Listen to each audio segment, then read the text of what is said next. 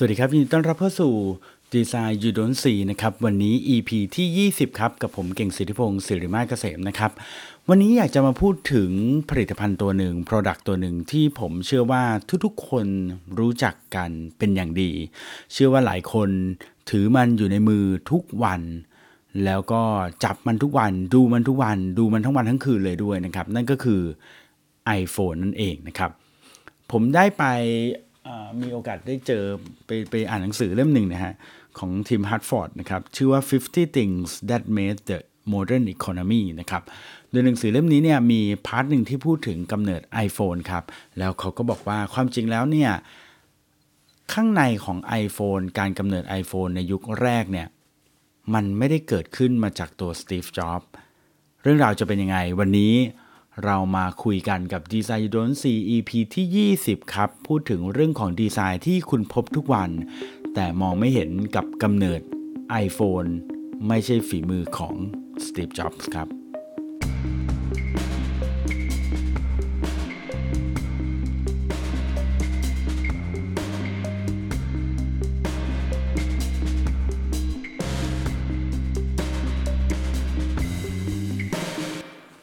สำหรับคนที่เป็นแฟนๆของ iPhone คนที่เป็นแฟนของ Apple นะครับก็น่าจะทราบดีว่า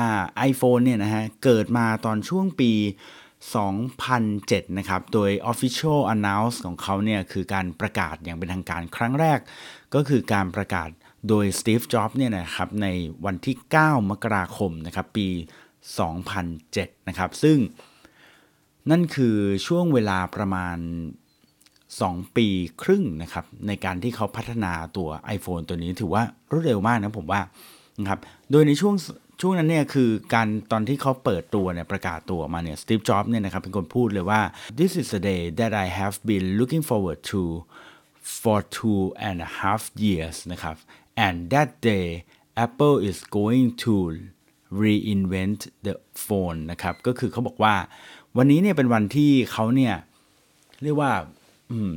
รอคอยมาทั้งหมด 2 ปีครึ่งเลยนะครับ โดยวันนี้เนี่ยเขาเชื่อว่า Apple เนี่ยกำลังจะเปลี่ยนอุตสาหกรรมโทรศัพท์ไปตลอดการนะครับ แล้วมันก็เป็นอย่างนั้นจริง ๆ นะครับ วันนั้นเนี่ยสิ่งที่ Apple เนี่ย announce ออกมาเนี่ย ก็คือสมาร์ทโฟนตัวใหม่ที่มีชื่อว่า iPhone นั่นเองนะครับ ในขณะที่ในยุคนั้นเนี่ย ก็มีคนทำสมาร์ทโฟนออกมาเยอะแยะแล้วนะครับ ไม่ว่าจะเป็น Microsoft ก็รู้สึกจะมีนะครับ Sony แน่นอนนะครับ แล้วก็มี O2 นะครับโนเกียตอนนั้นก็มีนะครับ แต่ว่า iPhone เนี่ยเป็นโทรศัพท์ที่ออกมาตัวแรกแล้วบอกว่าไม่เอา stylus นะครับ ก็คือไม่มีปากกานั่นเองนะครับ อ้าวแล้วเป็น touch screen แต่ไม่มีปากกาจะทำยังไง ตอนนั้นสิ่งที่สตีฟ จ็อบส์บอกก็คือบอกว่าเราจะใช้อุปกรณ์สิ่งหนึ่งที่เรามีติดตัวอยู่มาตั้งแต่เกิดเลย นั่นก็คือนิ้วของเรานั่นเองนะครับ แล้วก็ในวันนั้นเนี่ย สตีฟ จ็อบก็ได้อนนาวสิ่งหนึ่งที่น่าตื่นเต้นมาก ๆ นั่นก็คือ multi touch นั่นเองนะครับ คือการใช้ 2 นิ้วบนจอเดียว ซึ่งตอนนั้นถือว่าแบบเป็นอะไรที่แบบน่าตื่นเต้นมาก เพราะปกติคนอื่นนี่ใช้ได้แค่ปากกาจิ้มอย่างเดียวเท่านั้นนะครับ คือมันเป็น 2 ปากกา 2 อันก็ไม่ได้นะครับ multi touch นี่เพิ่งจะเกิดในช่วงนั้นเองนะครับ โดยจริง ๆ แล้วตอนนั้นเนี่ยมันมีอินไซต์ขึ้นมาอีกนิดนึงนะ ก็คือเขาบอกว่าก่อนหน้าวันที่เขาจะ announce เนี่ย นะครับก่อนหน้าวันที่เขาจะประกาศเปิดตัว iPhone เนี่ยนะครับ ปรากฏว่า iPhone เนี่ยตอนก่อนหน้านั้นประมาณ 6 สัปดาห์เนี่ย iPhone เนี่ยหน้าจอมันไม่ได้เป็นกระจกอย่างที่เราเจอทุกวันนี้นะครับหน้าจอมันเป็นพลาสติกครับ แต่ว่าก่อนนั้น 6 สัปดาห์เนี่ยปรากฏว่า Steve Jobs เนี่ยเขาก็ถือโทรศัพท์ไอ iPhone ตัวทดลองเนี่ยครับไปไปมาแล้ว ปรากฏว่ามันเป็นรอย หน้าจอเป็นรอย เพราะว่ามันโดนกุญแจ ของ Steve เนี่ยมันขูดกับหน้าจอ ซึ่งเป็นพลาสติกนะตอนนั้น Steve ก็เลยแบบว่าไม่ไหวก็เลยบอกว่า งั้นเปลี่ยนเขาจะเอากระจกนะครับ ซึ่งนั่นเป็นจุดกำเนิดที่ทำให้เกิดการ biddingผู้ผลิตใหม่อีกรอบหนึ่ง แล้วตอนนั้นก็ได้ Foxconn นะครับบริษัทจากจีนเนี่ยนะครับ ก็เข้ามาเป็นผู้ประมูล แล้วก็ได้เป็นผู้ผลิตอย่างเป็นทางการนั่นแหละนะครับ ทีนี้เรื่องราวมันก็ฟังดูอันนี้จะเป็นเรื่องที่คุณอาจจะแบบว่า หาอ่านได้ง่าย ๆ นะฮะ แต่ทีนี้มันเป็นมันมีอินไซต์อีกเรื่องหนึ่งก็คือที่ได้จากหนังสือเล่มนี้นะเขาบอกว่าในตอนนั้นเนี่ยมีนักเศรษฐศาสตร์คนหนึ่งนะครับ ชื่อมาเรียนาMazzucato เนี่ยนะครับ คนนี้เนี่ยเขาพูดถึงว่าจริง ๆ แล้วเนี่ย iPhone มันไม่สามารถเกิดได้เลยนะครับ ถ้าไม่มี 12 เทคโนโลยีนี้เขาบอกว่าเทคโนโลยี 12 ตัวนี้แหละครับ คือเป็นเทคโนโลยีที่ทำให้เกิดสมาร์ทโฟนอย่าง iPhone เกิดขึ้นและทำให้มันแบบ เป็นจริงได้นะครับ มาดูที่ว่าเทคโนโลยี 12 ตัวนี้มีอะไรบ้างนะครับ แล้วดูซิว่าพวกคุณรู้จักกันหมดทุกตัวไหมนะครับโอเค เริ่มแรกเลยนะครับ ตัวที่1 นะก็คือ microprocessor นั่นเองนะครับไมโครโปรเซสเซอร์ขนาดเล็กนะครับอย่างที่2นะครับก็คือ memory chip นะครับตัวเก็บข้อมูลนะครับ อย่างที่ 3 ก็คือ solid state hard drive นะครับก็คือ hard drive คือสมัยก่อนนะครับไม่รู้ว่าเราเราทราบกันไหมฮะว่า สมัยก่อนเนี่ย hard disk ของเราเนี่ยมันจะเป็นแบบเป็นลูกใช่ไหมแล้วมันก็จะเป็นแบบ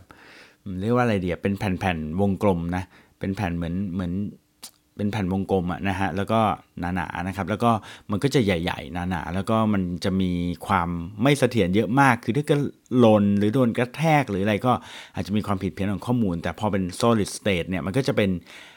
hard disk แบบที่มันเป็นแผ่นชิปนะครับคล้ายๆแผ่นชิปแบบนั้นนะครับ อ่าซึ่งปัจจุบันเนี่ย solid state hard drive เนี่ยนะครับมันก็อยู่ในมือถือของเรา แล้วก็อยู่ในอย่างเช่น iPad หรือแม้กระทั่งพวกคอมพิวเตอร์รุ่นใหม่ๆ ก็ไม่ได้ใช้ hard drive แบบเก่าที่เป็นจานแบบนั้นแล้วนะครับจานหมุนแล้วนะครับอะสี่นะครับก็คือ liquid crystal display นะครับก็คือหน้าจอนั่นเองนะครับห้าก็คือ lithium battery นะครับก็คือแบตเตอรี่แบบ lithium ion นั่นเองนะครับนั่นคือในส่วนของที่เป็นฮาร์ดแวร์นะครับ ถัดมาจะเป็นเรื่องของ networking แล้วก็พวกซอฟต์แวร์แล้วนะครับ อย่างที่ 6 นะครับ ก็คือเขาเรียกว่า fast Fourier transform algorithm นะครับฟังดูแล้วชื่อยากใช่ไหมผมก็ไม่รู้จักเหมือนกันนะฮะ ไป search ดูเขาบอกว่าเป็นอัลกอริทึมที่แปลงข้อมูลอนาล็อกนะครับ เช่นพวกเสียงแสงหรือคลื่นวิทยุอะไรเงี้ยนะครับ ให้กลายเป็นดิจิตอลนะครับ เรื่องนี้ถ้าเกิดว่ามีใครเข้าใจละเอียดลึกซึ้งมากกว่านี้ก็ลองลองเขียนมาในคอมเมนต์บอกได้นะครับ 7นะครับก็คืออินเทอร์เน็ตนั่นเองนะครับสมาร์ทโฟนถ้าไม่มีอินเทอร์เน็ตนี่แทบจะกลายเป็นศูนย์เปล่าเลยนะ โดยเฉพาะสมัยนี้ใช้ cloud ข้อมูลก็เก็บอยู่บนเน็ตทั้งหมดเลยนะครับ Facebook ก็นี่หมดเลยนะครับเน็ตหมดเลย บางครั้งมือถือเราไปที่ที่ไม่มีเน็ตนี่คือเราไม่รู้จะเล่นอะไรเลยเนาะนะครับถัดมา 8 นะครับ ก็คือ HTTP และ HTML นะครับ พวกโค้ดในการทำ w w w ต่างๆทำเว็บไซต์ต่างๆนะครับ ซึ่งพวกนี้ก็เป็นแน่นอนนะครับทำให้เราเข้าเว็บได้ แล้วพอเข้าเว็บได้เราก็สามารถที่จะดูภาพดูตัวอักษรดูสิ่งต่างๆ มากมายได้นะครับ ด้วยโค้ดเหล่านี้นะครับ9นะครับก็คือ cellular network นะครับแน่นอนว่าต้องมีคลื่นสัญญาณแน่นอนนะครับ ถ้าไม่มีคลื่นสัญญาณมือถือก็ไม่เป็นมือถือนะ10ครับคือ global positioning system นะครับชื่อคุณคุณไหมฮะนะ global positioning system ก็คือ GPS นั่นเองนะครับ ตัวระบุตำแหน่งว่าตอนนี้คุณอยู่ที่ไหนนะครับ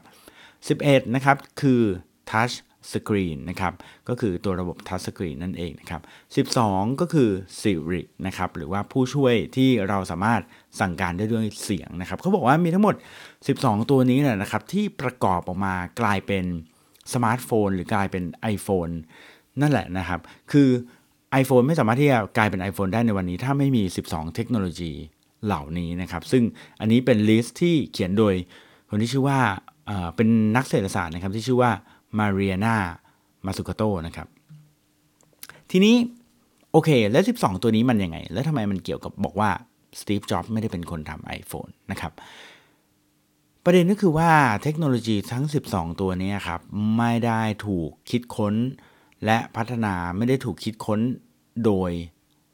Apple หรือโดยสตีฟจ็อบส์เลยนะครับ อืม แต่ทั้งหมดนี้ถูกคิดค้นโดยใครครับ ทั้งหมดนี้ 12 ตัวนี้นะครับถูกคิดค้นหรือได้รับเงินสนับสนุนในการวิจัยและพัฒนาโดยรัฐบาลอเมริกาทั้งหมดเลยครับอืมนะครับทั้งหมดนี้นะครับถูกสนับสนุนและพัฒนาโดยรัฐบาลอเมริกาทั้งหมดเลยยกตัวอย่างเช่น อินเทอร์เน็ตนะครับอินเทอร์เน็ตเรารู้อยู่แล้วนะครับอินเทอร์เน็ตนี่เริ่มต้นโดยคนที่ชื่อว่า Tim Berners-Lee นะครับที่ตอนนั้นทำงานอยู่ที่ CERN นะครับแล้วก็โครงการนี้ถูกพัฒนาถูก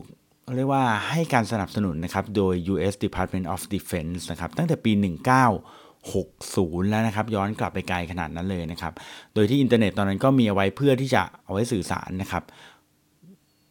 ตัดถัดมานะครับ GPS นะครับ GPS ก็เหมือนกันนะครับ GPS นี่คือตัวระบุตำแหน่งนะครับ ก็ถูกพัฒนาเพื่อใช้กับกองทัพนะครับในช่วงสงครามเย็นนะครับ แล้วก็ใช้มาได้เนิ่นนานเลยนะครับ จนกระทั่งในปี 1980 นี่นเองนะครับ ที่เพิ่งจะเปิดให้ใช้โดยบุคคลทั่ว ๆ ไปนะครับ ผมเข้าใจว่าถ้าจำไม่ผิด GPS เนี่ยนะครับประกาศอย่างเป็นทางการโดย บิลคิงตันหรือเปล่านะครับ ที่บอกว่าจะปล่อยให้ประชาชนใช้เทคโนโลยีนี้ได้นะครับ แบบฟรีๆด้วยนะครับ ถัดมาตัว fast Fourier uh, transform algorithm เนี่ยนะครับ ก็คิดโดยนักคณิตศาสตร์นะครับ ที่ชื่อว่า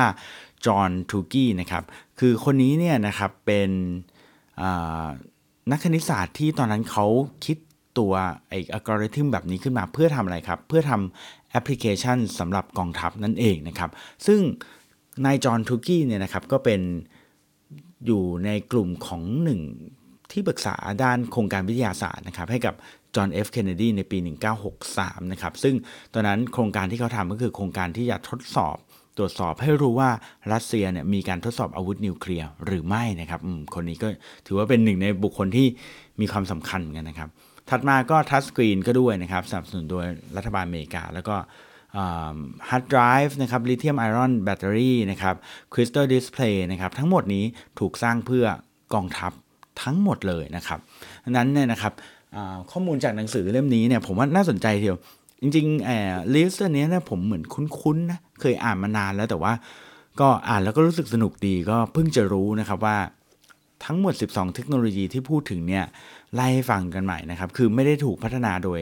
Apple เลยนะครับ แต่ว่า Apple เหมือนเป็นคนที่ไปรวบรวมทั้งหมดนี้ แล้วมาประกอบกันกลายเป็น iPhone นะครับ 12 อันนี้ก็คือมี microprocessor นะครับ memory chip นะครับ solid state hard drive นะครับ liquid crystal display นะครับ lithium battery นะครับ fast Fourier transform algorithm นะครับ internet นะครับ HTML และ HTTP นะครับ cellular network นะครับ GPS touch screen แล้วก็ Siri นั่นเองนะครับ เป็นไงครับ ดีไซน์ยูโดนซีวันนี้พูดถึง iPhone เลยนะ ย้อนกลับไปเป็นเท่าไหร่ 10 กว่าปีแล้วนะครับ iPhone นี่ไม่น่าเชื่อนะ อยู่กับเรามานานมากๆเลยนะครับ จนถึงวันนี้ก็เนาะสิกว่าปีและ13 ปีแล้วนะครับ หลายคนมองว่า iPhone นี่น่าจะใกล้เลยนะช่วงหลังนะครับ แล้วก็ผมเคยฟังสตีฟจ็อบพูดอยู่ครั้งหนึ่งเขาก็บอกว่าจริง ๆ แล้วก่อนหน้าที่เขาจะคิด iPhone เขาคิด iPad ก่อนนะ เออจริง ๆ แล้ว iPhone ไม่ได้เกิดก่อน iPad นะครับ คือตามลำดับที่เรารู้จักมันเนี่ย เรารู้จัก iPhone ก่อน หลังจากนั้นเขาค่อยมา announce iPad ใช่ไหมแต่สตีฟบอกว่าจริง ๆ แล้วอะเขาคิด iPad ขึ้นมาก่อน แต่แล้วเนี่ยจนกระทั่งมีวันเขาคิดขึ้นมาได้ว่าเฮ้ยจริง ๆ แล้วอะโลกเราไม่ได้ต้องการ iPad ขนาดนั้น แต่ต้องการมือถือขนาดเล็กที่เป็นสมาร์ทโฟนมากกว่า เขาก็เลยเอา iPad เนี่ยวางไว้บนหิ้งนะครับ แล้วก็ ทำสร้าง iPhone ขึ้นมาโดยลอกเลียนแบบจาก iPad เป๊ะๆเลย แล้วก็ย่อส่วนมันลงมาให้มันพอดีมือนั่นเองนะครับเรื่องราวของ iPhone นี่ผมว่ามีอะไรที่แบบสนุกเยอะแยะไปหมดเลยนะครับถ้าเกิดว่าเราได้ฟังสตอรี่ของมันนะครับ เพราะว่าอย่างน้อยวันนั้นเนี่ยมันก็ถือว่าเป็นวันที่สตีฟจ็อบประกาศออกมาว่าเขาจะทำให้ Apple เนี่ยนะครับเปลี่ยนแปลงวงการโทรศัพท์มือถือไปโดยสิ้นเชิงแล้วมันก็เปลี่ยนแปลงจริง ๆ นะครับ และนี่ทั้งหมดนี้นะครับ เป็นเรื่องราวรายละเอียดของดีไซน์ยูโนซี EP ที่ 20 ครับกำเนิด iPhone ซึ่งไม่ใช่ฝีมือของ Steve Jobs นะครับ ก็เราจะนำเสนอเรื่องราวของดีไซน์ที่คุณพบทุกวันแต่คุณมองไม่เห็นแบบนี้นะครับ ทุกๆวันอังคารนะครับ โดยผมเก่งสิทธิพงศ์สินไม้เกษมครับ แล้วพบกันใหม่ครั้งหน้าครับสำหรับวันนี้ สวัสดีครับ